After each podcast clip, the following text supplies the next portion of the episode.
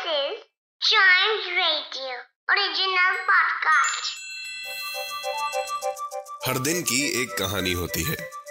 कुछ ऐसी बातें जो उस दिन को बना देती हैं हिस्ट्री का हिस्सा।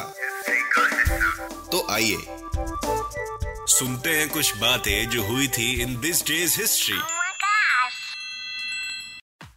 hello and welcome to this day's history's another episode आज हम जानेंगे 16th अगस्त को देश और दुनिया में क्या कुछ इम्पोर्टेंट हुआ। तो चलिए, शुरुआत करेंगे 1857 से और इसी साल में आज ही के दिन क्रिसमस के दौरान गाई जाने वाली धुन जिंगल बेल्स का कॉपीराइट हुआ था। इसे American singer James Lord Pierpont ने लिखा था।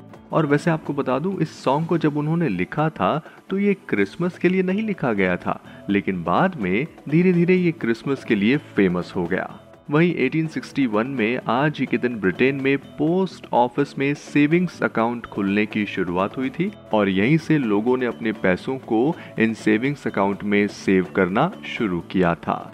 चलिए बढ़ते हैं आगे और 1916 में कर्नाटका संगीत की फ़ेमस गायिका एम एस सुब्बुलक्ष्मी का जन्म आज ही के दिन तमिलनाडु में हुआ था।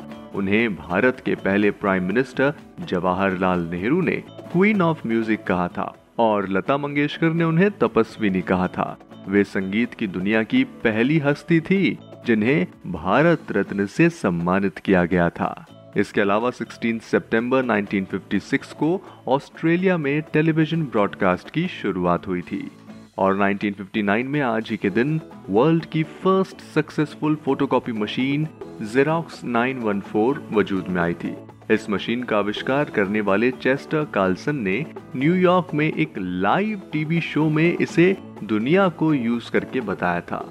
और यही मशीन वो रीजन है जिसकी वजह से आज हम हमारे डॉक्यूमेंट्स को कॉपी कर पाते हैं। Yes yes. और इसी के साथ आज के इस एपिसोड में इतना ही। आई होप आपको ये सारी बातें इंटरेस्टिंग लगी होगी।